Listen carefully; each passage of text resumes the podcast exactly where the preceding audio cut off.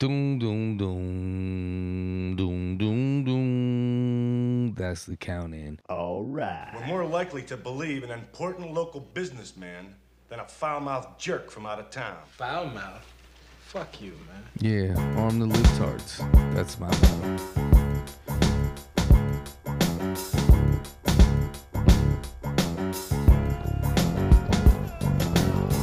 Worst or not, you know that you are already fucking with the worst. Starting this show more faded than usual, and we're gonna get at it. I am your host, Fally Glacius, MC Onion, the Rapscallion, Punani DeFranco, the Boulevard Thunder God, known to the ladies as a pimp named Sugar Cookie. Also, people know me as the Archduke, the Pest Mode, Von Luftmoons. Adam Strange is here as always. Hey everybody, how you doing? I just couldn't do it without him. Tooth Willis, Forrest Gums, the Vice Count, Dirty Finger. We will all have a moment of silence for Silvery Glass. She's just not here. Nothing happened to her. Don't worry. She just has other shit to do. Thought you were gonna say Louis Anderson. Oh man, don't even get me started. It's a bad year for comedy. The thing about him is, you remember before Baskets. Yes. There was a moment when, the last thing he was doing was the Family Feud. Mm-hmm. I don't know if you ever watched any of those, but that was, the worst ever. And he would always... It was just cringy. Everything he did was and it was I just felt so bad for him as a person. Because, his career up to that point, he was funny as shit in the beginning, but then it definitely deteriorated to just fat jokes. He come out, his stand-up would just be fat jokes. Right, but that's kind of what he was doing, but that's not even... for me, here's the thing, is that when I heard that Louis Anderson died, I was like, oh, that's very sad. But the problem for me... Well, not problem, but the reason it was less sad for me is that because exactly what you're talking about, the Louis Anderson Family Feud era, I had been told way back then. We're talking about what, late 90s, right? Yep. Yeah. So I had been told that Louis Anderson killed himself back then. And for 10 years after Family Feud, and I did. I watched Louis Anderson on Family Feud. Mm-hmm. But somebody told me that when there was, because there was a series where they kept rebooting it with new hosts or whatever. Yep. And then somebody was like, yeah, because Louis Anderson killed himself. And I just believed that to be true until literally that show Baskets came on. And I was like, yo, that mom is, that's Louis Anderson. And which, by the way, kudos to you, sir. That was fucking amazing. Just killer. Not even the cross-dressing aspect. He killed the fucking acting. Right. He acted the shit out of that part. He was just somebody's fat, aggravating mother. And I didn't like... Baskets is cool. It's fine. It's not my type of humor. I tried. I got through season one. I watched one or two of season two. It's just awkward, bad things happening to awkward people. Absolutely. And that's the whole thing. And absolutely. Comedy in how horrible a situation is my least favorite comedy. All right. Well, I will say this. I like Galligan Africans. I think he's fine. I actually completely agree with you in the sense that I didn't watch after the first season for the same reasons. But that's why I think it's tremendously good art. You know what I mean? Art, the point of art is to have an effect on you one way or another. You know what I mean? And so I completely agree with you that because I can't lie, I didn't watch it after the first season, but it was because it was having such an effect on me. There's music I hear, far out experimental music where I'm kind of hurts my head, but I'm really glad that this person made this and I'm probably not going to play it again. But it's really cool they made it. You know, kudos. No. All right, I'm with you. But my point, though, going back to paying respect to Louis Anderson, was that I was bummed when I heard he died, but I literally thought he was dead from the late 90s, from 98, 99, till whenever Baskets came on. Yeah.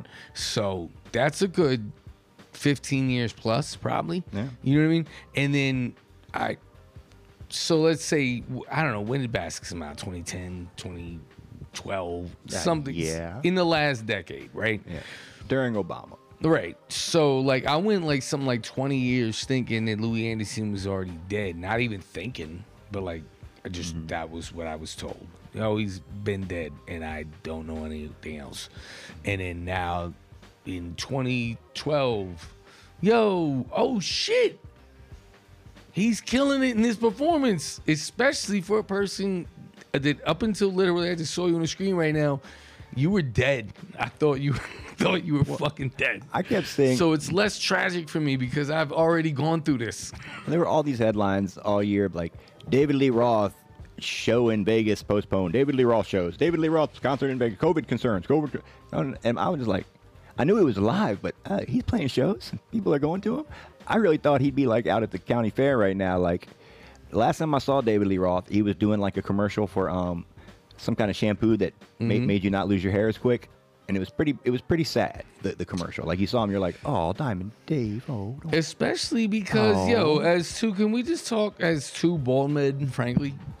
Like, yo, bald is not a problem. You know what I mean? No.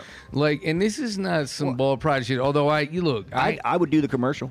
That's what, I mean, I don't know what his that commercial. He's bald. He had a a hat on. Right. So it was weird to me that you think they'd have somebody who wasn't bald to be like, look, I used the shampoo, not like I wish I had used the shampoo, but now I use the hat. Nah, it's bullshit. This is what I'm saying to you is that, and you know this, like fucking, and I don't even say this because I'm bald, even though I am an activist and I speak for the balds. You know what I mean?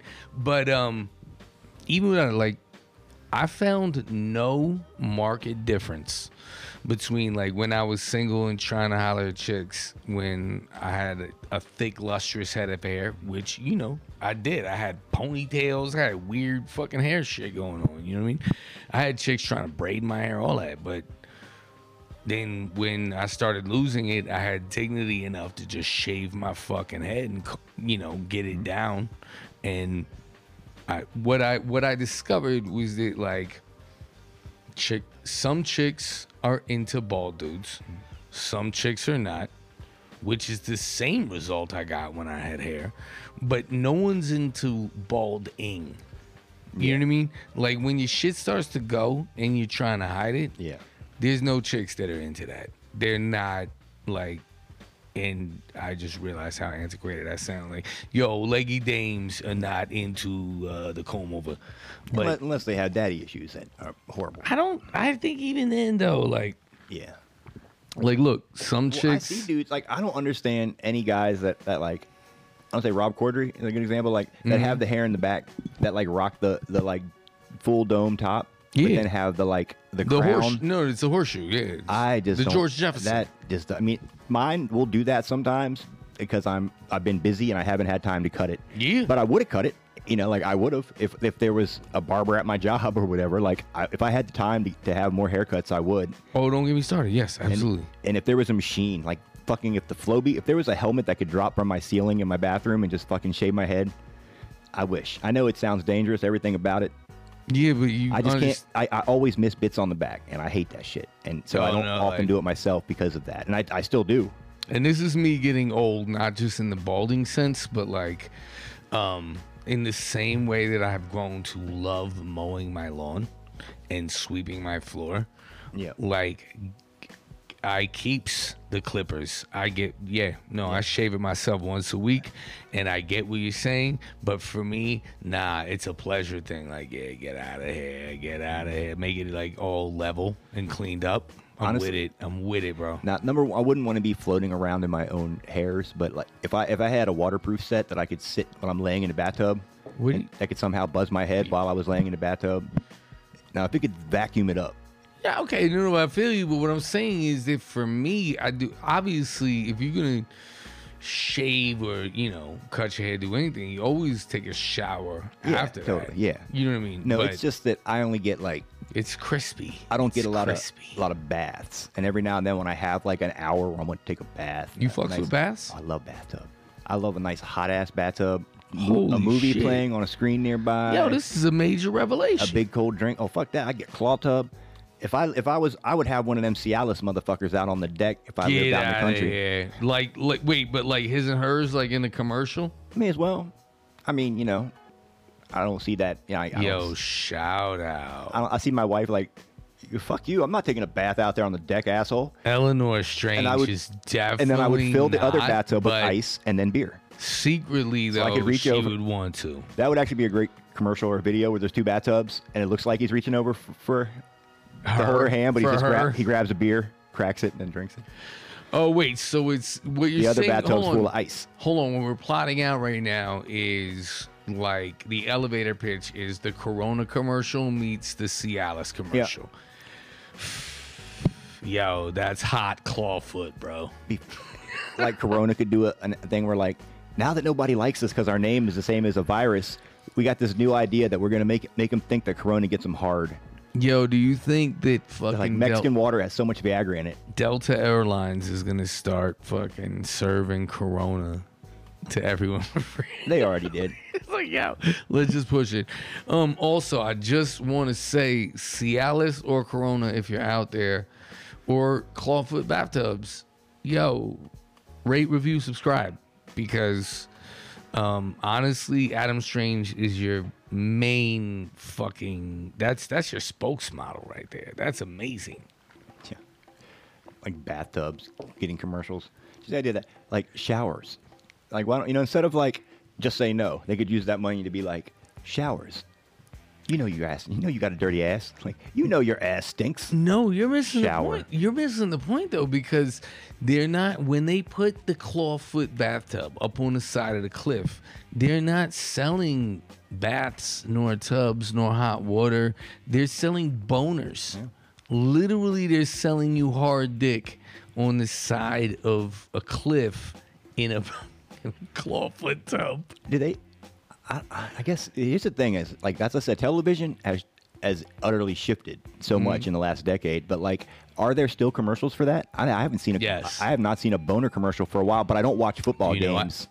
If you watch football games, I'm guessing that people that watch football don't got good dicks, I guess. I don't know. You stepped on my joke, but yes, that was, yes, that's where you see boner pill commercials is, and ironically, you know, like, during the football playoffs and the Super Bowl, domestic violence spikes like crazy. So it's like, you know, soft dick motherfuckers beating their wife or their football team kind of shit. Yeah. Which, you know, that's not cool. I just like put that out there. I'm going to take the unpopular stance. This doesn't normally happen, but you see the Bills lost. Take your boner pills and whatever you do after that. But yeah, it's not... unlinkable. It's pretty, you know, ABC. Not funny. I don't see advertising like I used to. Like half the shit I see you watch are streaming like, shit, and most of it is either I'm paying so I don't have ads, or YouTube, which is the best of like before you don't even look at the ad because you're watching that little counter in the corner say 5, 4, 3, 2, 1, skip ad, click, and so like you don't even see the ad because you're so busy watching the button to skip it, so you only have to watch the ad. And if I see ads, it's always something like, do you need a MIDI chord pack? You can buy these MIDI chords. And I'm like, they're chords. You could just play them. But that's just me. I'm just like, I get ads for music production. And that's the new thing is like, they know who you are now. They know Google knows who the fuck you are. So if you're watching YouTube, they know who that is. They're like, here's an ad. You signed in. We know who you are. Yeah, but I keep trying to tell you that you're Adam Strange famous. So just like, don't, yo, you know what? My algorithm doesn't know me at all. And I will say this, like, sometimes I say that like it's a brag. Know me by now. For sure. That would be a great like Facebook commercial dissing Google. Like Google doesn't know you, but we do. It doesn't. We read all your emails. No, this is the whole thing to me is that like in... some ways I feel like popping my collar about it, you know, like, yo, my algorithm doesn't even, it can't catch me. Because here's the thing, like something I say to people regularly is like, yo, don't let the algorithm get you. Because right now there's a computer in California and it says Michael Capra, comma, likes boobs. Oh, it says way more. Likes boobs, comma, rap. Dirtier shit than that. But point B, they're like, yo, why does he look at this so much?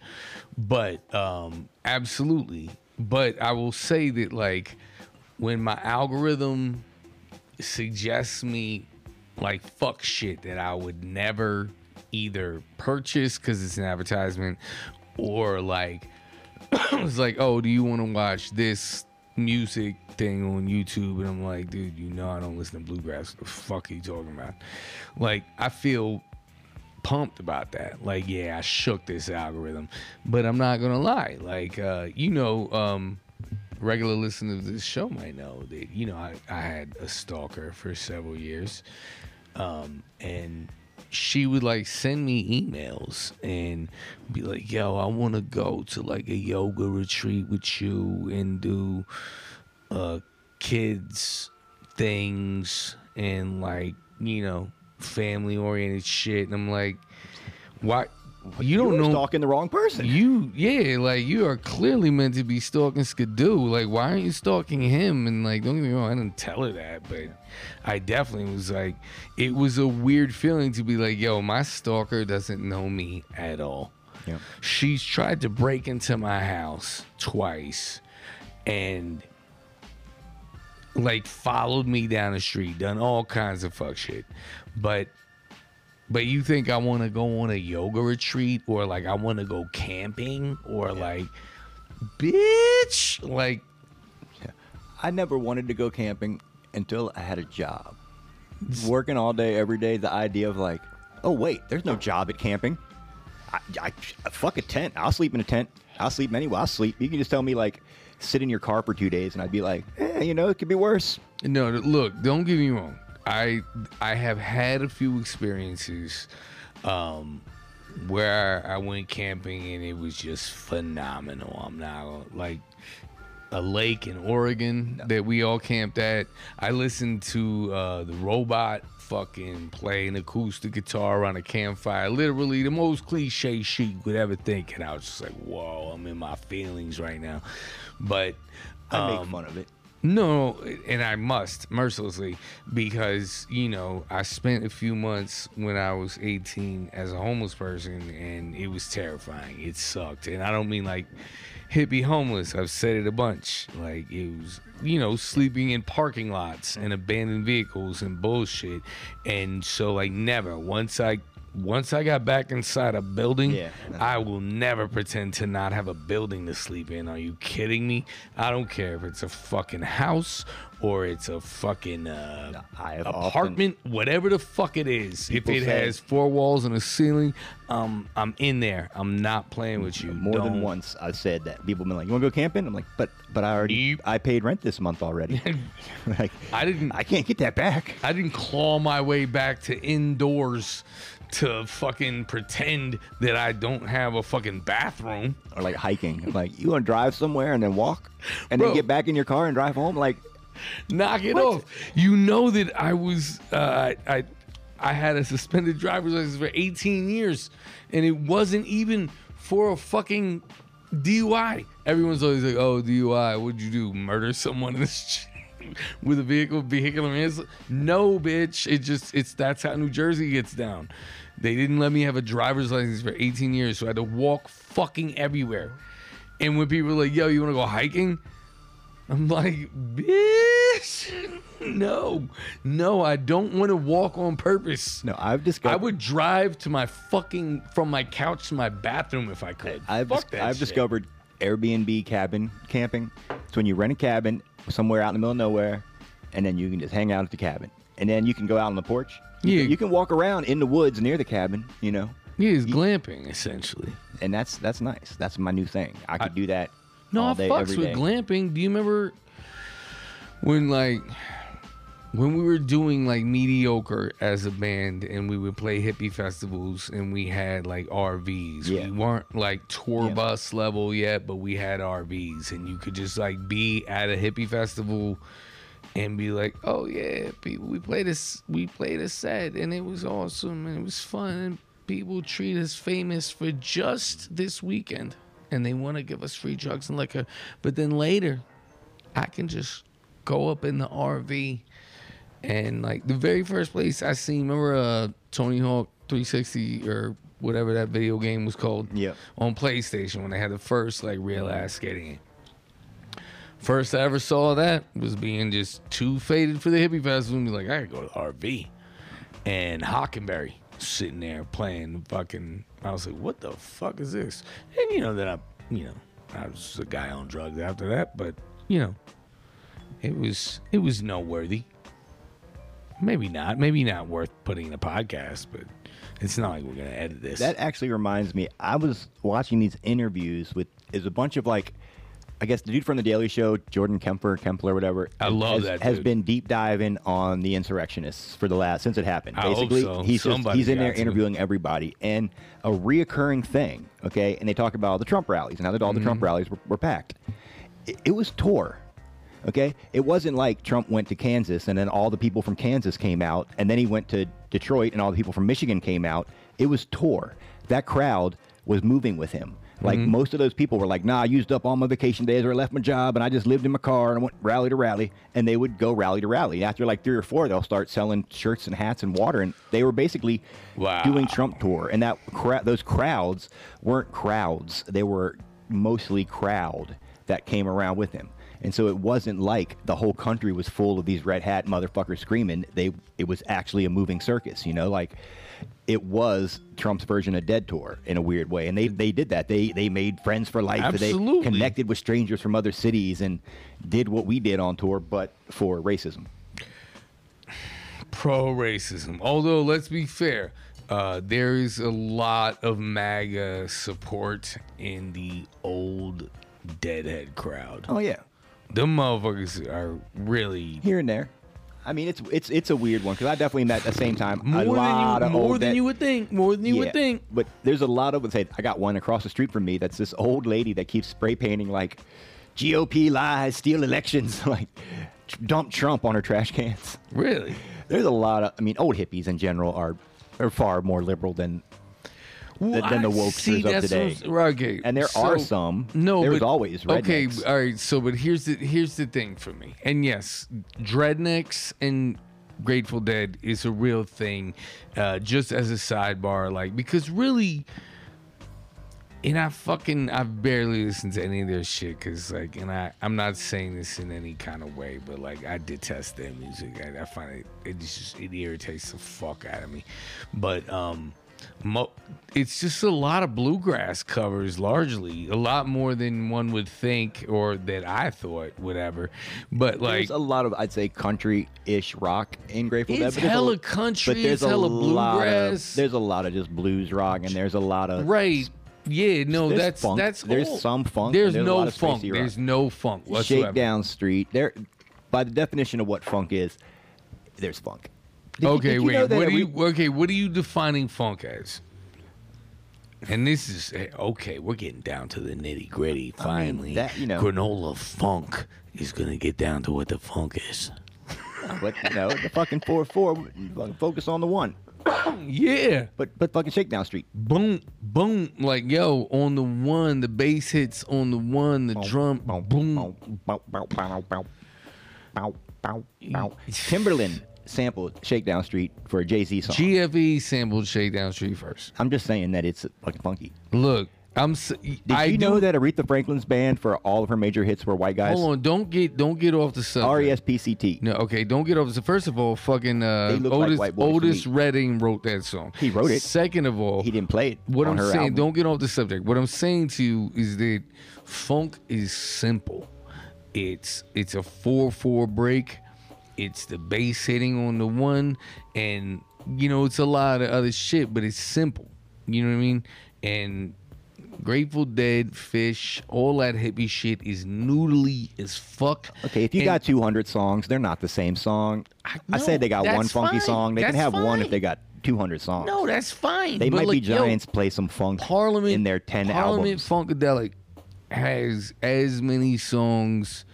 Especially if you're talking about original songs, not covers, they have way more songs than the Grateful Dead or... Come on, bro. Original songs? Well, number one, it's hard to say that because you're talking about 7 different bands.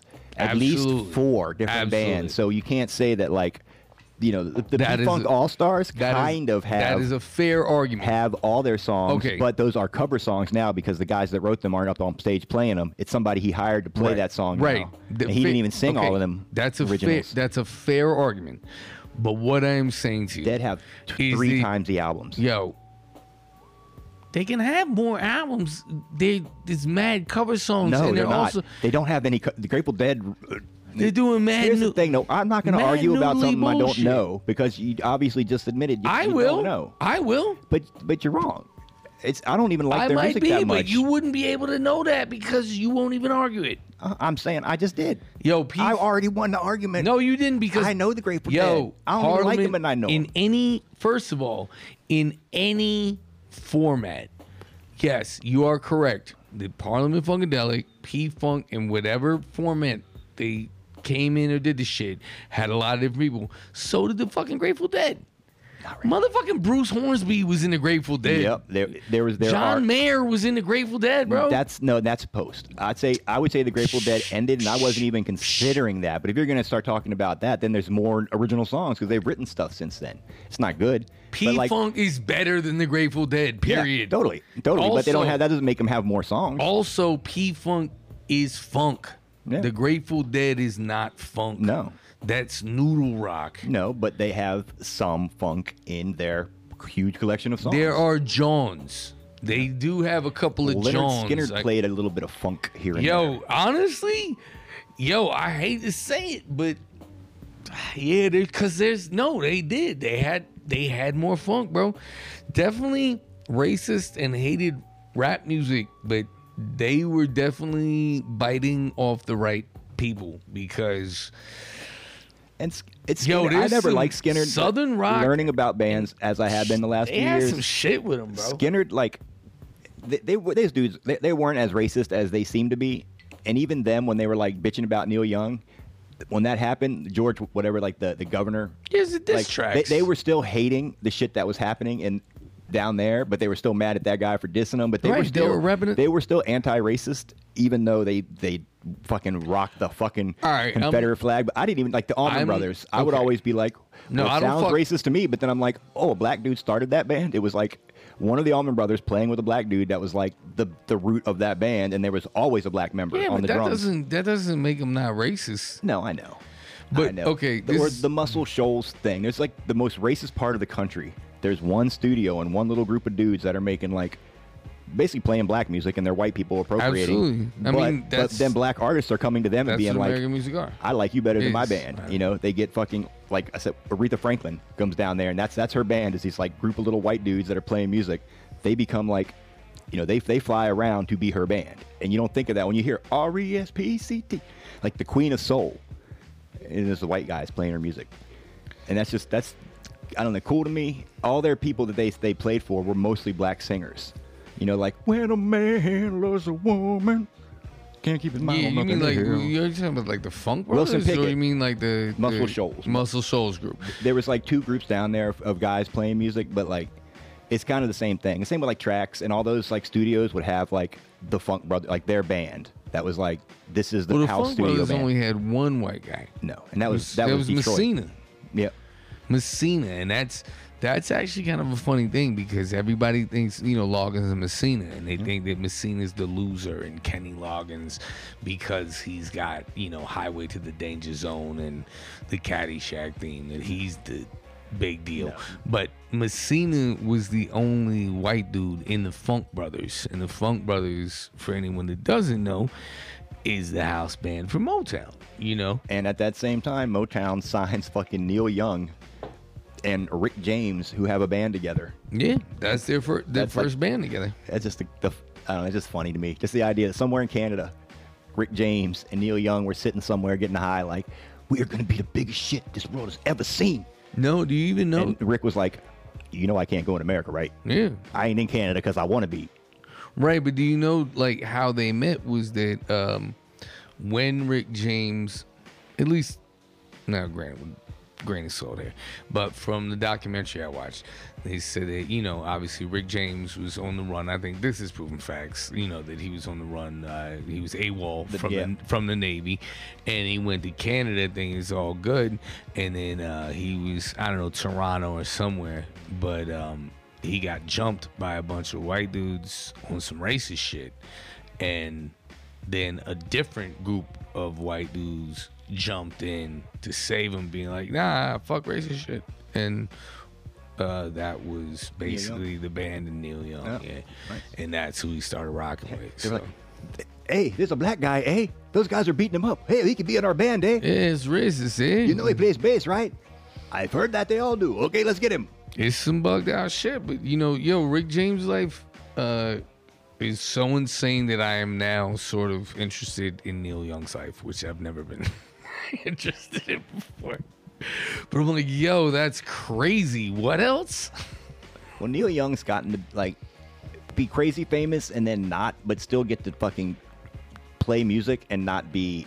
Because this thing like Tom Waits was in that way for a while, where you could be like totally underground famous enough to have your money, and then not, you could walk through an airport and nobody would recognize you. Yes. And that's like... That's the kind of famous I want to be, bro. And that's kind of going on nowadays, where like...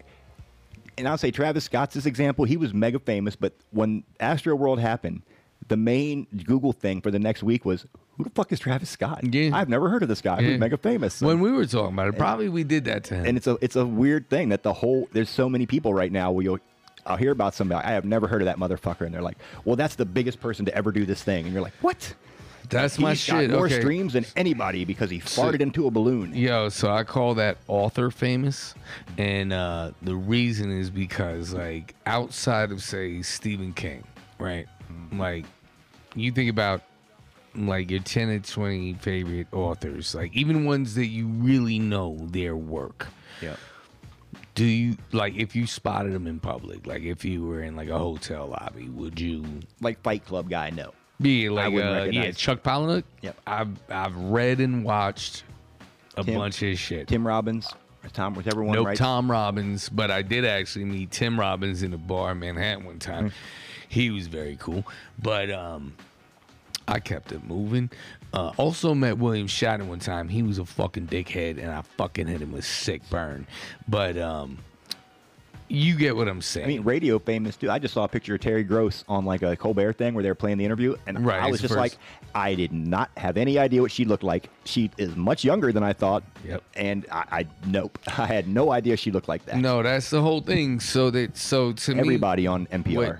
What I refer to as author famous is that, like, no one will recognize your face, but if they heard your name. And then you could just hit them with the light flex, like, oh, we get all the time. If they're like, oh, name. Sir, you can't. No, we're out of rooms tonight, and you're like, yo, you don't have a room for Tim Robbins. And then like, oh, Mr. Sarandon, we have you booked right here. You know what I mean? Like, that's the kind of shit I want. I want such high level respect for the work that I do on such podcasts as The Worst Case Scenario, Subscribe, Rate, Review, that, like, motherfuckers can't not pay me, and also just have so much love and respect for the work, but they would not know the face. And then I could just walk around in real life and hear motherfuckers talk about me and be like, yo, it's so dope. I wish I could give him a bump up to first class unpaid, or like I would definitely give him a room that was reserved for somebody else in my hotel, you know. But then if they see me, they don't know. I think you get it. Yeah. That's the kind of fame I'm looking for. Let me tell you what I'm looking for in a little bit of fame. I'm looking for a lot of money, zero hassle, and a lot of privileges. Yeah.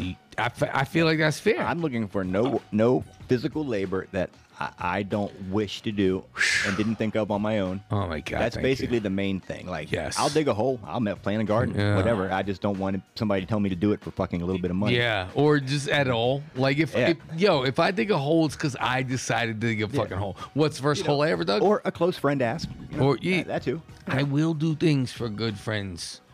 Tonight is kind of special. But I'm just saying, like, no, don't boss me around. I don't do it for no money, and fuck you for saying that. Yeah, that's what I'm looking for in a little bit of, like, I want the money. I don't really want the fame, but I do want the respect. I want people to be like, yo, your bars are pretty fucking sick, dude, or your podcast, what a big deal it is. Honestly, I don't even care. If I had the money, then I could just make music and then like not let anybody hear it. And they'd be like, you make a new song? I'd even go on Facebook. Hey guys, I made another song, but you can't hear it. When I'm dead, you can have it all. The next generation will appreciate me, but you don't deserve it. Dead ass. I would make NFTs out of every song that I did and be like, yo, you have to pay like whatever you bid on my song because it only exists in this one digital NFT. I'm only saying that because I just learned what NFTs were the other day. Yeah, and you know, take a piece of crypto and they just wrap it around anything, and then they're like, "Hey, look, there's this thing." Yeah, basically. That's what it sounds like, anyway. I have a Spider-Man NFT that AMC gave me, and then I have one that says "I own AMC," and it's like a gift that spins around because they give their shareholders NFTs sometimes. Shout outs to Mish. So I got two, and I'm gonna try to sell them one day. I don't know who's gonna buy them. All right, real quick. How much time we got left on this episode? Because I want to run down a couple of things. It's up to us. We can do what we want. I know. We can do as much as we want. How many minutes are we in? 35. 35. Okay. Oh, we got plenty of fucking time. All right, here we go. You ready? Yeah. Let's fucking speed round this shit.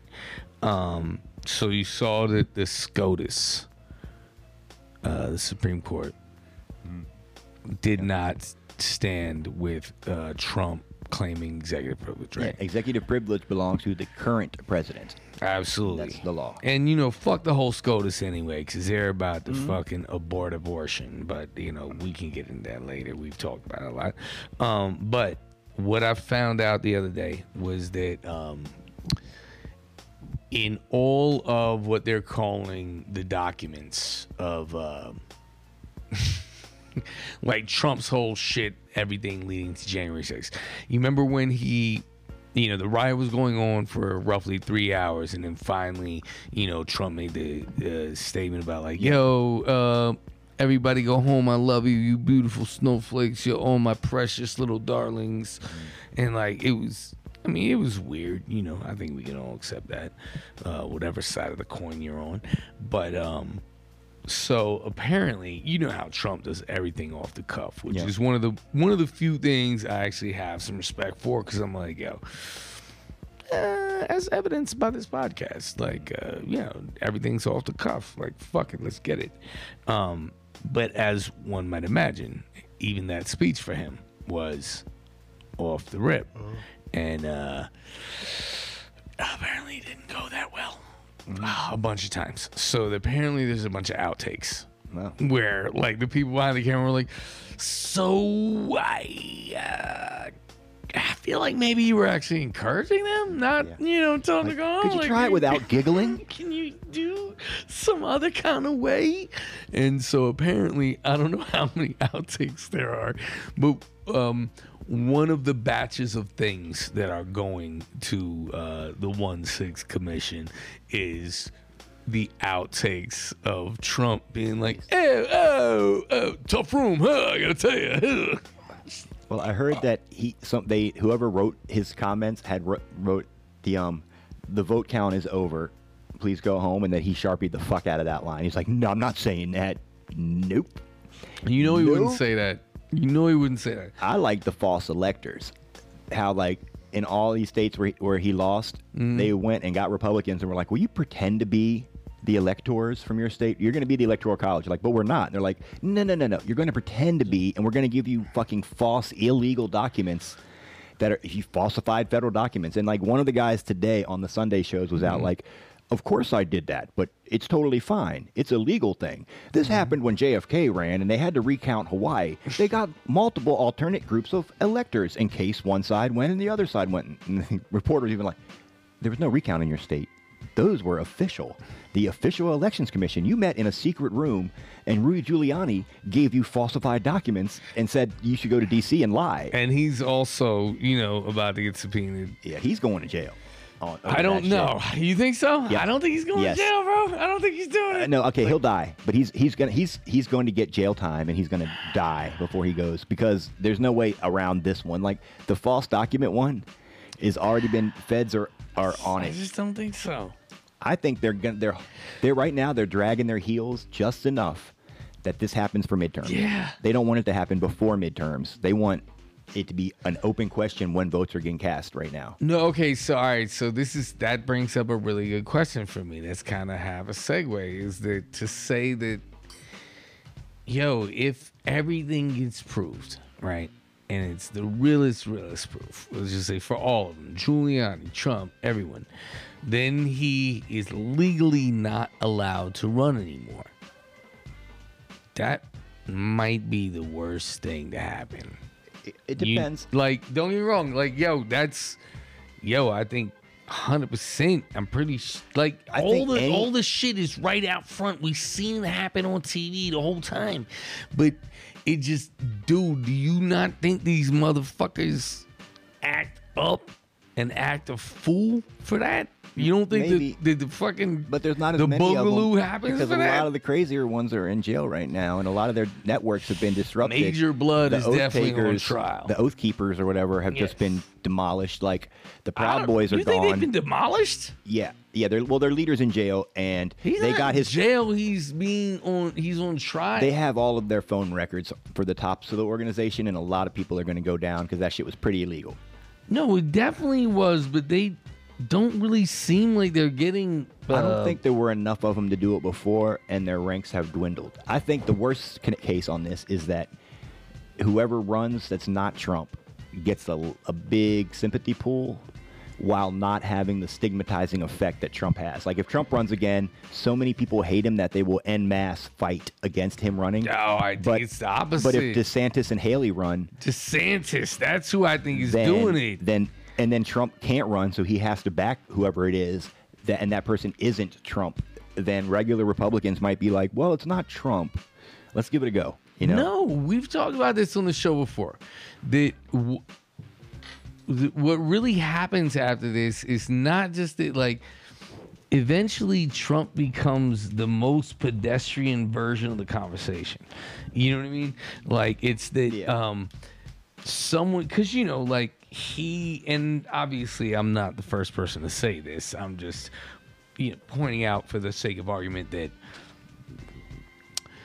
Trump used these tactics, but he was too dumb to understand what the mechanisms of power are and how you work government. And he didn't even build up the wave he rode. No, not Steve at all. Bannon, it starts the Mercer family, David Koch. They had Reagan, more to do with it than he did. Yes, it starts way back in the 70s, the 80s, all that shit.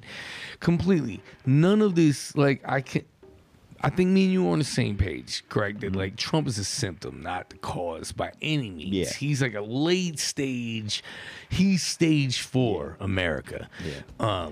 He's more like the bed sores you get from not getting up. Exactly. Exactly. But somebody who actually understands the mechanisms of power, though Trump has broken so many of them, it would be interesting to see which ones still actually work. Yeah. You know what I mean? Is it still the way that works? Yeah. So that's an interesting conversation. But the point being, and like I said, I'm not the first person to say this. It's not original thought, but just that someone comes behind him and be like, oh, that's how you do redneck American demagoguery.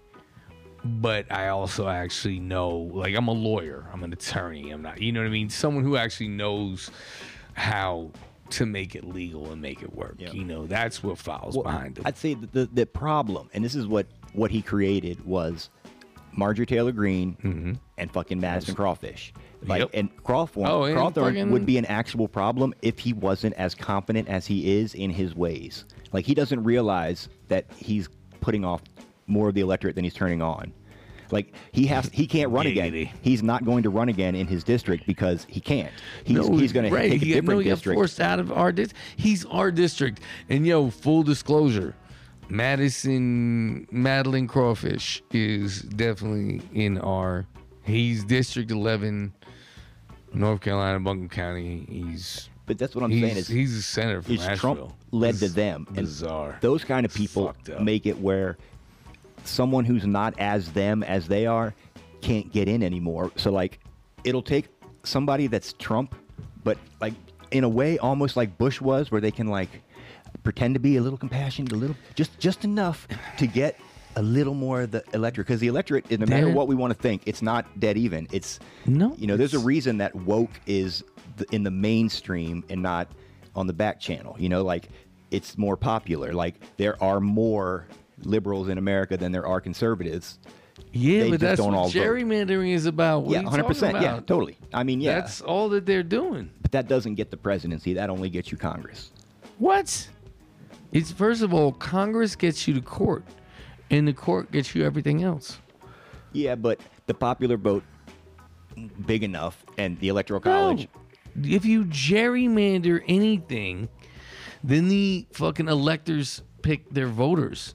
The voters don't pick their electors. Yeah, but presidential stuff isn't affected by districts, and except for vote count, and that's more the election committees than anything. That's legislation, bro.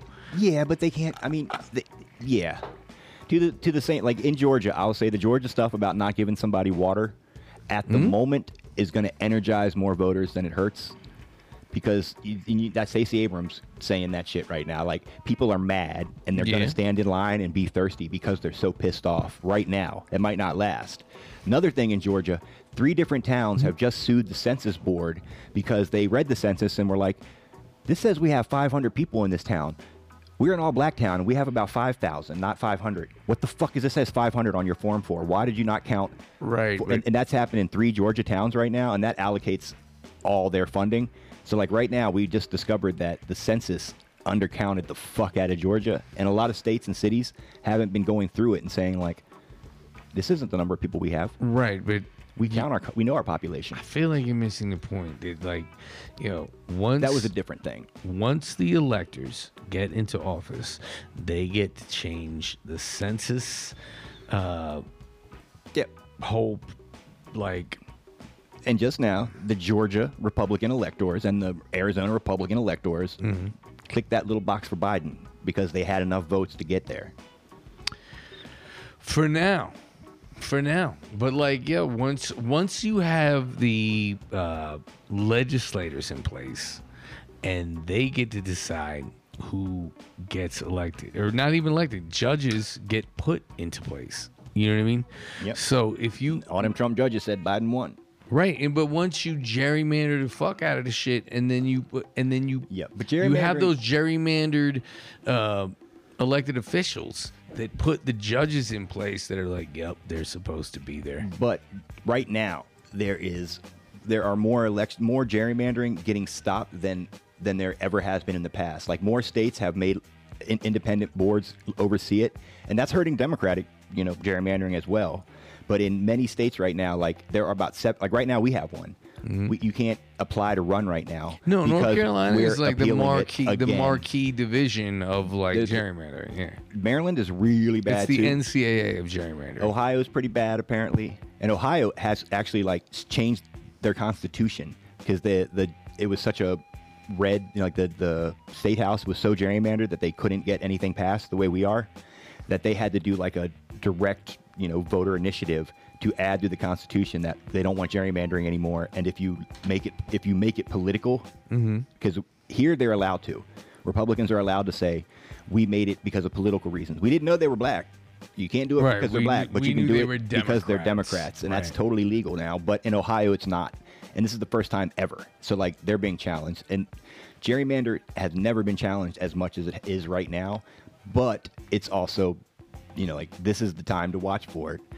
But because of gerrymandering, the Democrats that are in that right now, that's 50-50 in Congress, Democrats have more than twice as many votes to get them there as the Republicans do, because each state has 2 members of Congress.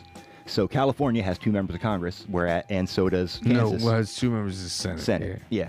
But in Congress, so does Kansas. So does Kentucky. Right. Kentucky has, which is bizarre, a fifth of the amount of people. So like, if you're a liberal from New York, you had a fuck ton more votes to get you there than Mitch McConnell did. If you were from California, like, you know, Nancy Pelosi gets 10 times the votes for and against her that Mitch McConnell gets. So she represents more people. Like, because the way populations are stacked, the Democrats in Congress represent twice as many Americans as the Republicans do. Right. The Senate is bizarre and antiquated And they almost fixed it, but that cinema bitch had to fucking go ahead and fucking... Cinema and Mansion, both. That's... Munchin and Cinema. I'm not going to pronounce them right. Yeah, fuck both of them. Like, I know they're cinema sounds right, but I'm saying it with a C.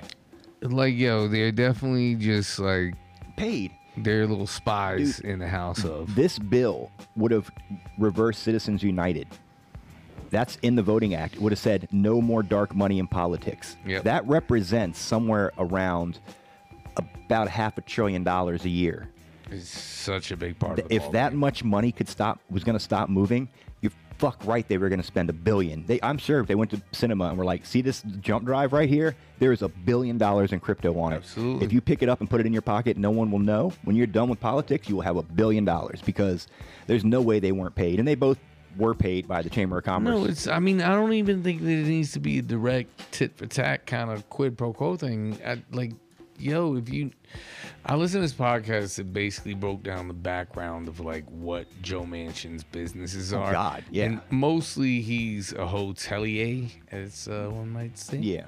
But he's got an energy company too. Yeah, and he just has so many business interests that where you're like, oh, Republican, Democrat, progressive, liberal, whatever, fucking no.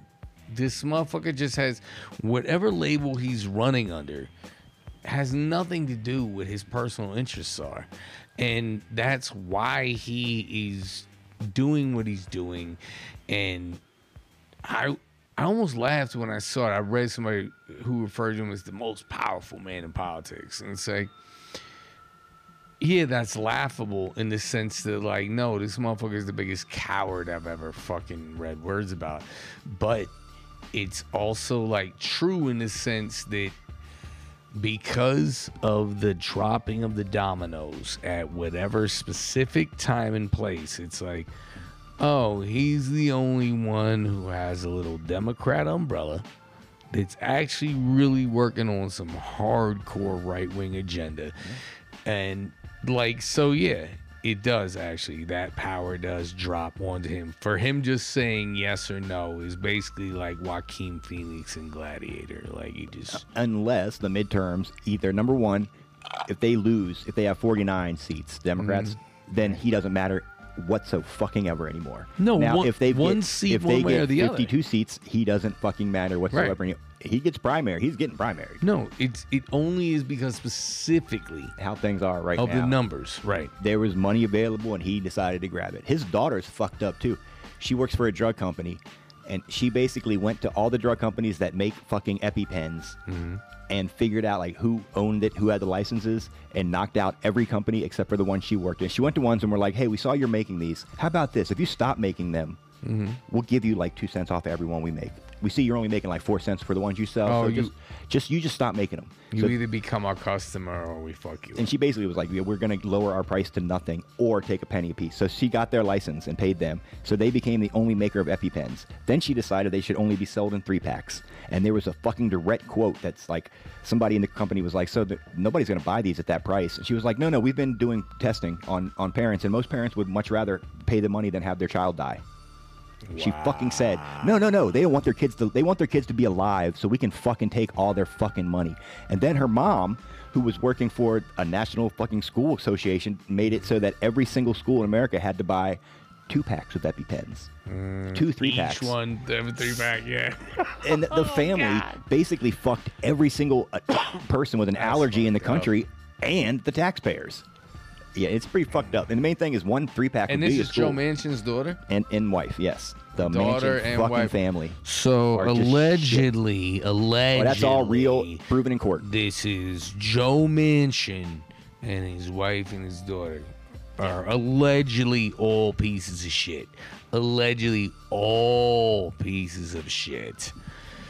Now, when I first saw the voting rights bill, I was just like, there is no way this is going to pass in America. You can't take out the dark money from politics. The Koch brothers, the last one, lost his mind and was like, there's a recorded phone call with Mitch McConnell where he's like, we've been testing this and they like it. The Republican voters want this bill. There is nothing that we can run against that says that they're okay with. Against which bill?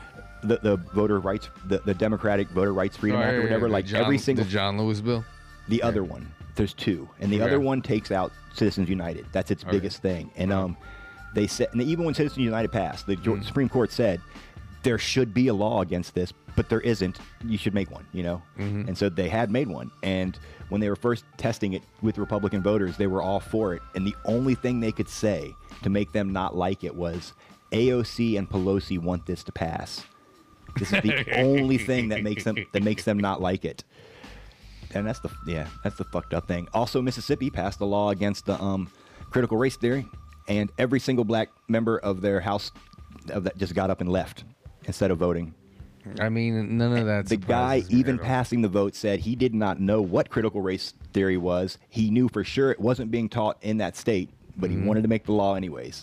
Well, not only that, and I've said this before, so I'll keep it brief. It's just that, like, they're just they, and by they, I mean, like, right-wing pundits and Fox News people, Sean Hannity, Tucker Carlson, people like that.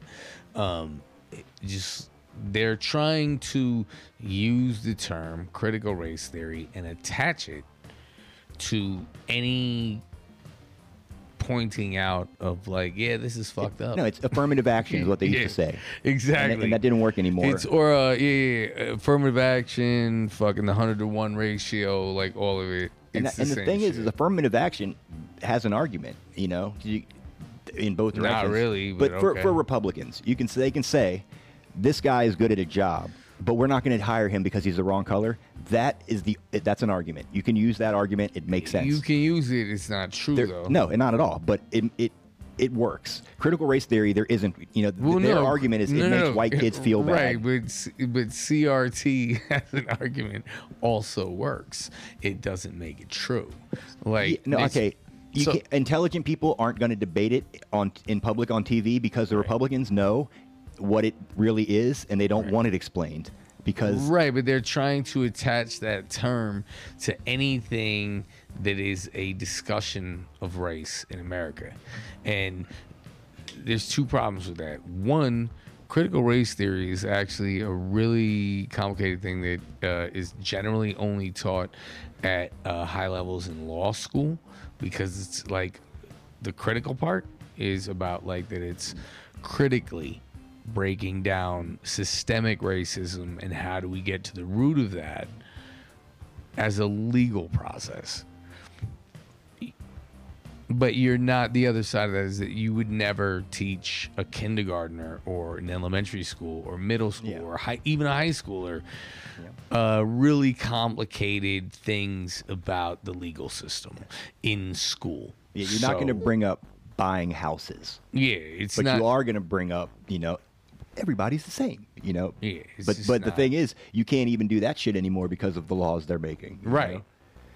And now they're trying to explain both sides of the Holocaust to a fucking 5-year-old, right? It's just it's beyond disingenuous.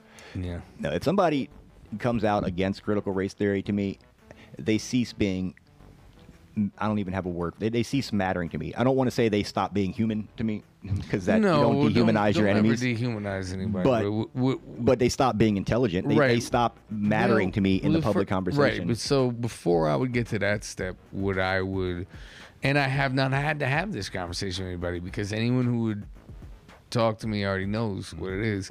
But what I would say is that if someone brought that term up to me and that they were feeling some kind of way about it, I'd be like, okay, well, what is it that you think that is? And most likely it's what we were just saying, like that it's that they don't actually understand, like, oh, it makes little white kids feel bad about slavery. That is it. That is the entirety. They even said that in Alabama. They were like, it was something about like upsetting. It was just like, that's, yeah. It's just like, I'm sorry to even laugh at it. Like, it's fucked up, but like a teacher is going to get in trouble somewhere for telling a kid that Santa Claus doesn't exist. Slavery's bad. Like, what? Dude, it's not funny. Stop laughing. Like, what? Yo, like, you're gonna make white kids feel bad, dude. It's like, first of all, do you live here?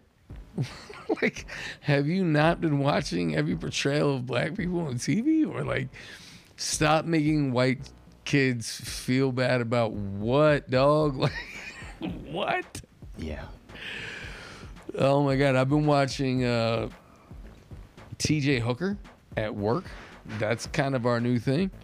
Have I already talked about this on the air? Is that William Shatner? Hell yeah. And he slides across hoods of cars? Hell yeah. That's what dude. I thought. Like, that's all I remember.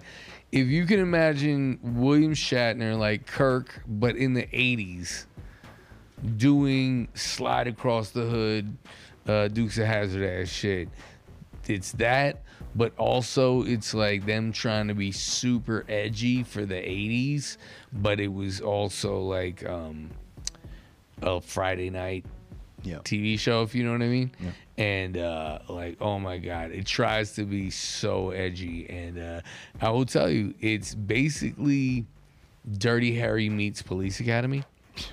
And kind of what I see in my mind when I think of Shatner. So let me ask you this though: you at least as a little kid, once or twice, you've seen TJ Hooker? I have no idea. Never. I don't remember. Okay, well I've seen it a bunch, but not since I was a kid. Mm-hmm. And me and my door guy have been watching it every Friday night at the bar. And while we work, and we literally like ignore customers that want drinks. We're like, no way, Romano. And dude, it's basically Dirty Harry meets Police Academy. And I mean that in the most literal sense that, yo, for real. So TJ Hooker is a streetwise, mentor cop who literally uses terms like street punk. He's like, you turn your back on a street punk, kid. You better never. And somehow, inexplicably, the precinct that he works at, and he's a street cop at, is actually the police academy. So he also, like, his training teaches nerd rubes how to be a cop. And then he's like out on the street, and like I'm talking about, he's bucking fools, dude. Like he's making vans do like 18 jumps and flips and doing explosions and shit. And inexplicably, like I just didn't expect this when the premiere, the first episode, because we're watching this from day one, mind you. On episode 1, Shatner, TJ Hooker, is suspended from the force, so they only let him teach at the academy. Like, so you're on suspension for being a kill crazy madman because it was like a questionable shooting, you know what I mean? So instead we're gonna let you teach the rubes. And then later in that episode they just show him watching TV as a divorced man, mind you, drinking bourbon in his Archie Bunker chair and like in a like 80s leisure suit. And they show him like turn on the TV with his cup of bourbon, like, yo, I'm gonna watch. And it's the news. And they're like, are the police going too far? Because people like Sergeant TJ Hooker have been suspended from the force because of a questionable shooting. And he's like, bitch. And then they pull back and they show him watching it. And yo, he's not just chilling there with his cup of bourbon, bro, in his leisure shorts. Well, I figured the 38. I thought the gun was going to be on his TV tray. Bro, it's in his shorts. It's right in his waistline. And it's never addressed. It's not ironic. It's not nothing. He's just watching a news program about how he's a kill crazy madman with his fucking 38 in his drawers. I thought you were going to say he shot the TV. No. And they're like, that's the first episode. No, he just drinks bourbon with a pistol pointed at his own dick while he gets furious about the news saying that he's a kill crazy madman. See, I'd be like, they said my name on TV. Famous. It's so fucking good, dude. It doesn't get old for me. Shout outs to Mr. Bevlock. I recently found this YouTube channel that does like mini docs on TV shows. Okay. Mm-hmm. Misfits of Science. Oh, I remember that, yeah. And I really didn't remember it at all. I had an idea of what it was, but no. There was a black guy who was really tall. No, but dude used to... he would shrink. The white dude who had the leather jacket, the rock and roll guy who would shoot lasers from his fists. And he could run really... He could do like the Flash every now and then. Yeah, he was like... What was his name? He was like Johnny Lightning or Johnny Science or some shit like that. One guy was old, and he was cryogenically frozen in the 30s, and it went wrong. So when he got opened up again, now he can freeze stuff that he touches, and he's blue. Courtney Cox... She was in Mrs. Science? Is there, and she has telekinesis. And they don't really explain it. The whole point of the show is that there's this mega corporation that makes weapons, and they have a division called the Human Science Division, and a lot of the parents of these kids that have these powers are somehow own the corporation, and so they're all protected by the company. So the weapons company has a division that keeps people with powers from becoming weapons, protecting them from their own weapon company. And then they break free of it. And become heroes. They get an ice cream truck because Ghostbusters was popular, and they didn't want to do an ambulance, so they did an ice cream truck instead. And that way they could keep the cold guy cold in the back of the ice cream truck. And they only had one season, and it didn't last. And then this other one, though, called Auto Man. I'm not going to lie. I watched it. I watched Misfits of Science. Just saying. It's like they knew the people were going to want superhero shit back then, but they didn't take yet. Because Auto Man was this one that the guys that made Tron took the Tron art and made the show. And it was... Tron was dope. A cop in a precinct, but he's the computer guy. And so he writes a program in one day that makes an AI that can jump out of the computer, and it's Desi Arnaz Jr., and he's Auto Man. And like Light would just become this person, and then he'd have a head and his body would look like space. And then he had this thing called Cursor that floated around, and then Cursor could just draw a Lamborghini, and it would become a Lamborghini that had like lights. What channel was this on? I've never seen this, and I've seen all the fuck shit. CBS. It came, they thought that it could like be their next Knight Rider because they were cars, because Cursor could make a Lamborghini or a helicopter or a motorcycle, and it would be like trimmed in light like Tron. How could they, I don't know what CBS exec failed on that, but first of all, how could that miss?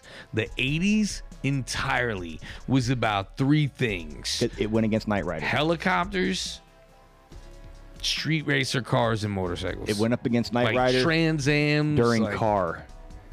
You mean Kit versus Car? When the evil first twin? Version of Kit that wasn't compassionate came back to get revenge. That was going on. And also Michael Knight's twin drove it when he had a soul patch. He had a soul patch, yeah. But because Michael Knight, you might not remember, the cop that was Michael Knight. I bet you I do remember. Say it. In his origin, he had his face smashed in a crash. Michael Knight did. Yeah, so when he had his face rebuilt, it was rebuilt to look like the guy from the Knight Corporation. Whoa. He didn't look like, it was a different actor in the very beginning. It wasn't, and it was they hired him to be there in the crash, in the pilot. You know, it was a different person. Wait, the pilot literally starts this way? Yeah, It's not just some shit they rewrote. No, I think he wakes up in the beginning, and they're like, what happened? And he's like, well, you were in a crash. You almost died. We rebuilt your body. People think like you're dead now. Man, your old name is now dead, and now here's your new identity. You're not talking about Steve Austin. You're gonna drive this car around, hang on the back of our semi, and solve crimes. And apparently there is a reboot with, like, I don't want to say James Gunn, but somebody big in Hollywood is thinking about doing it again. Because I've always said what they needed to do was all the good deeds he was doing were somehow just helping the Knight Corporation's profit bottom line. Okay, like he might be saving somebody, but he was somehow hurting their competitor, and then. Somehow if they could make it where he's just a corporate tool. He's whitewashing their whole reputation or whatever. And I just basically, there were like 7 or 8 car shows made at the time of Knight Rider that didn't take, where they were trying. Like everybody wanted their own Knight Rider. Right, but it's also weird because first of all, I just want to preface all this by sidebar. You did blow my mind. I didn't know any of that shit. I didn't know the face thing. I thought that's just what he looked like. Did not know any of that shit. But secondly, what I'll say is that, it's super weird that they couldn't style bite Knight Rider because, we talked about many times on this show, like, how the fuck was Airwolf a thing? It was just biting off Blue Thunder, and Blue Thunder was only making a fucking TV show out of a fucking movie, and all they needed was a helicopter at the time. Apparently that's what Brandon Tartikoff's whole thing was like, That movie was hot. The fuck are you talking about? I don't know who he is. Who the fuck is Brandon Tartikoff? He was somebody in TV back in the day, and then he made a bunch of shows. But his whole thing in the 80s and 90s was like, that movie was hot. You know, now make a show about it. See, I know like Mike Post. He did all the music for all the dope 80s crazy, you know, like he did the A-Team. Probably Blue Thunder, fucking Magnum PI, definitely did Magnum PI. I know the guy that did Auto Man did Magnum PI. Not the music. He was the producer. It was the same guy that did Battlestar, and that was even though it's like, oh, Star Wars is hot. I got this idea. Anytime something was big, he was like, John Williams. I got an idea. He's ripping off John Williams. But Mike Post. This guy wasn't music. This guy was production. He wrote the shit. No, you can tell a Mike Post theme from a mile away. And we're talking about like Magnum PI, Riptide, the A-Team. He probably even did, like, other than I would say, what's his name? Fucking Danny Elfman. Other than Danny Elfman, like, I bet you money that Mike Post and Danny Elfman, like, were arch nemeses in real life. Like, they wanted to fight each other. Like, I recently was watching on the Movies That Made Us does the Nightmare Before Christmas. Yeah. And it goes into Elfman was Oingo Boingo broke up. Yeah. He didn't have anything to do. And what's his name? Tim Burton really, really fucking liked Oingo Boingo. And so when he was going to make, I'll say maybe Edward Scissorhands. It was one of his early ones. Yeah. He was like, hey, I want him to do the score. And so that guy's agent was calling Elfman, and he's like, I don't know how to fucking do a movie score. What are you talking about? And he was like, nope. And then they're like, look, I'm going to the meeting, and I'm going to say you're going to do it. And he was like, fuck it. Fuck it. I'll do a movie. And then he's just like, and that's what that was from then on. That was my attitude in Hollywood was, fuck it. Just say yes and fucking learn. I don't know if I should call bullshit on that or not, because what I have to say is him. No, but Danny Elfman fucking made Dead Man's Party. Which is from a song in a movie, right? But a lot of Oingo Boingo. It is. You're right. Oingo. That's an Oingo Boingo song. You're right. But it's from, because he did the theme to Weird Science. Yep. He did Dead Man's Party, which is from fucking After School. No, not After School. What's it called? The Rodney Dangerfield. Yep. It's my favorite fucking Back to School. Thank you. But those are both songs from their albums. They just made those songs and they just threw them in. And then somebody was like, oh, Weird Science was the song before the movie. They named the movie after the song. No, that movie wasn't called that while they were writing it. They were just the guy, you know, he wrote it. John Hughes wrote it. Oingo Boingo song. Yeah, it's from an album. Look at the words on it. They're nothing to do with building a woman in any way, shape, or song. Oh my god, are you kidding me? None of that movie is not about anything, and the song is not about anything. But like, it's definitely super weird, and it's one of my favorite funniest movies. But I tried to like show it to the little homie a couple years ago. He's 11, and I showed it to him like 2 years ago, and I was laughing my ass off at it, and I thought he would laugh. He was like, we got like halfway through, paused, and he was like, "Yo, so they created a woman so that they could do sex stuff to her?" And I was like, oh. And he's like, and then later they get drunk and do racist voices. They traded her off for other chicks against their will so they could do sex stuff to them. And I was like, ah. Who only this, and those new girls like them now because they're wearing fancier clothes. And funny in the 80s, like, it's just not working out. It didn't work out at all. I mean, everything from the 80s is wildly problematic. We don't have to revisit that. Ferris Bueller isn't too bad. No, first of all, everything in that's just happy, good times. For the most part, I'm glad you bring that up. I'm not remembering any rapes at the time. There might be one. Okay, I'm glad you bring that up, because here's the thing that. I was raised on John Hughes movies. You know what I mean? We're talking about Ferris Bueller, Breakfast Club, Weird Science, Better Off Dead, fucking so many Johns that you like, yeah, it's amazing. But even without, like, you know, people talking about microaggressions or like, even without anything super aggressive, if you go back and watch that shit now, the driver, what you can recognize is that for whatever reason or however aggressive it was, John Hughes was envisioning a world without black people. There is not and I mean not. Well, okay. I can't think of any main characters. No, there is no, singular actual black character. I wouldn't even say non-white. You know, I'm not even literally Duck Dong, like right, horribly stereotyped. Long Duck Dong is an aggressively racist character. In Better Off Dead, when John Cusack ends up in the trash truck, and you remember the trash guys. Oh, they just threw away a perfectly good white boy, and they do it in the most stereotypical '80s black guy voice. But the only time, and even if you just ignore all that, there's just no black or other than white people in a John Hughes movie, period. And if you look at Ferris Bueller, which is, from what I, you know, at least for my vibe, is like the least problematic.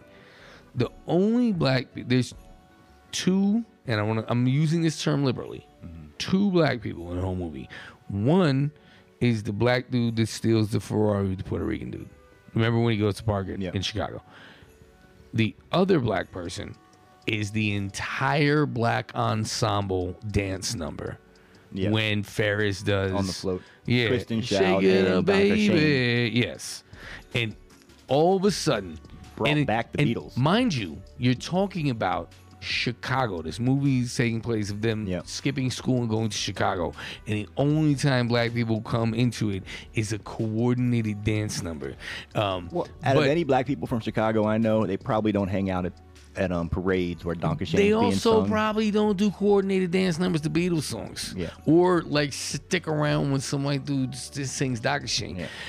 But more importantly, what I like about Ferris Bueller's Day Off is that the only time, in my opinion, that fucking John Hughes addresses his own innate racism, and it's the only time in Ferris Bueller that he ever loses any conversation, is when he goes, like we talked about, when he parks the Ferrari in the garage, and he's like, don't worry, I'm gonna slide the guy a Finsky, and he pulls out a $5, and the Puerto Rican dude walks up, and he goes, hey, you speak English?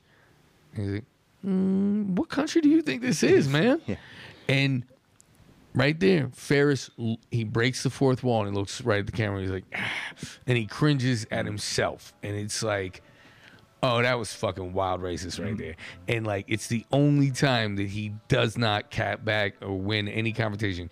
And I'm convinced that that is John Hughes being like, yeah, I'm kind of racist. I am pretty racist. No, it's Ferris Bueller. I remember even the beginning of that movie, watching him wake up, made me realize how poor I was. Like all the shit he had in his room. And even now as an adult, I'm like, he's got a fucking emu key. You know how much that keyboard cost back then? Holy fuck. How did he even know to get a sampler of that fucking quality just so he could fucking cough? Yeah. You know? And say, you know, not like Depeche Mode barely just bought a fucking emu. Nobody had that keyboard, and like just the whole stereo system of his room and the whole automatedness of it. I was just like, yeah, now you mentioned that's definitely it's a MIDI keyboard, right? Because if the cough is going up and down, the emulator. Right. The emu is one of the earliest, the Fairlight sampler you saw on, you might have seen on the Cosby Show when all the Cosbys jamming went to jamming on the one. They went to see Stevie Wonder in the studio, and he showed them the Fairlight. Then the next step in sampling was the Emu, which was just crazy expensive. And you could put a disc in there, and you could record a sound into it and then play it across the keys. And that was fucking huge. Like, the MPC hadn't come out yet where you could go across the pads. Like, you know, it was huge to not have a computer and be able to do that. And there was a computer in it, whatever. But whatever, it was a really expensive keyboard for a child to be holding, you know. And that just showed me that I saw movies where the rich people had stuff, you know, like the toy, you know, when extremely rich people had fancy shit in their rooms. But when I saw a suburb house with that, I was like, oh shit, there's like an upper middle class I don't even know about. I'm down here fucking sharing a room and shit. In fairness, you were fucking white trash. You were trailer trash. And you know, I say that as someone who had a toilet dumpster in their backyard, so I don't judge you. Like, that's probably why we're here doing a broke ass podcast to this day. Do you want to wrap it up, or do you want to close it on that? Or I'd say, speaking of all these 80s tropes, this weekend a truck full of monkeys on its way to a laboratory in Pennsylvania, crashed on the highway, and a bunch of experimental monkeys escaped. Now, only 4 or 5 of them got away, and according to all the reports now, they've either captured or, you know, most likely killed all the monkeys that... They're all accounted for now. I heard they... Oh, actually, you know what? That is what I heard was accounted for. Yeah. They probably murdered those fucking monkeys, didn't they? And my first... I mean, how long were the monkeys out? You think they bit any wild animals and spread their monkey juice all over them? Because I've seen that Outbreak movie, and all they need right now is, like, Matthew Broderick and... I don't know. To what? Give him Samuel COVID? L. Jackson. To give him COVID? Like, we hope it's COVID. It could be like some kind of new lemon lime disease. It could be some new twist we don't even fucking have any clue about. Bro, it could be the real COVID. You do understand that fucking that shit started right here in UNC. That shit's real. What's that? Monkeys? COVID. How's that? Nah, we're not gonna. Okay. This is the end of the episode. That's a what do they call that? A cliffhanger. It's a cliffhanger. Yeah, it started at the University of North Carolina, Chapel Hill. SARS and hold on. COVID started as a joint venture between University of North Carolina, Chapel Hill and that Pandemic Research Center in Wuhan. And on that note, we are closing tonight. Worst Shots. You have been rocking with the worst with my man Adam Strange, who is not making the claims that I also did not make because you know, those are alleged, and he is Adam Strange, aka Tooth Willis, aka Saddam Hussein, the Viscount Dirty Finger. I am your host, Fally Glacius, MC Onion, the Rapscallion, Punani DeFranco, the Boulevard Thunder God, known to the ladies as a pimp named Sugar Cookie, giving much love and shout outs to the disappeared and missed Woko Ono, Silvery Plath, Alicia Silverstone. There's a Babe Ruth joke in there somewhere, and you have been rocking with the worst. This is the worst case scenario, because 2 wrongs don't make it right, but 3 wrongs definitely make it worse. Bitch!